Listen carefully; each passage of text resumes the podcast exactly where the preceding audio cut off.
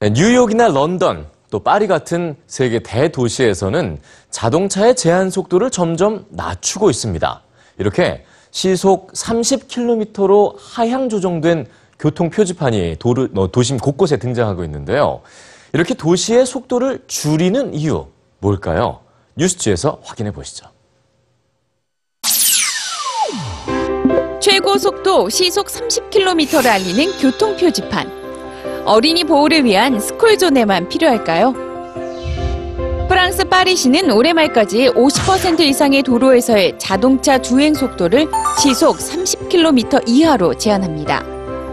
영국 런던의 전체 거주 지역 제한 속도는 20마일, 즉 시속 32km 이하죠.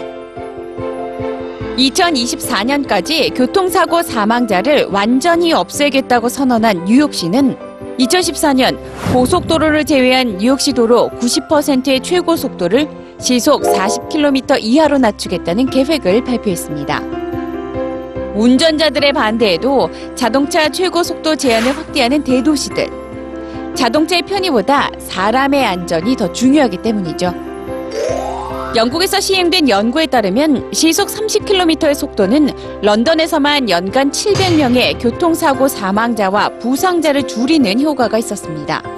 시속 50km로 달리는 자동차와 시속 30km의 자동차를 비교했을 때 교통사고로 인한 사망 확률은 각각 5분의 1과 40분의 1로 큰 차이가 났죠. 그러나 시속 30km의 목표가 보행자의 안전에만 머물러 있는 것은 아닙니다. 자동차의 속도가 줄어든 도시에선 자전거를 타는 사람과 보행자의 수가 증가했죠. 도심 도로의 약 80%가 시속 32km 이하인 스코틀랜드 에딘버러. 자동차의 빠른 속도 때문에 위협을 느끼는 시민의 비율은 26%에서 18%로 감소했습니다. 자전거 통행과 보행이 각각 5%와 7% 늘어났고 자전거 등교를 허용하는 학교도 12%로 증가했습니다. 속도 제한 때문에 더 불편해진 승용차 이용 비율은 3% 감소했습니다. 더 빠르고 안전한 교통수단의 순위가 변하기 시작한 거죠. 느려진 속도가 선사한 안전과 건강, 그리고 깨끗한 환경.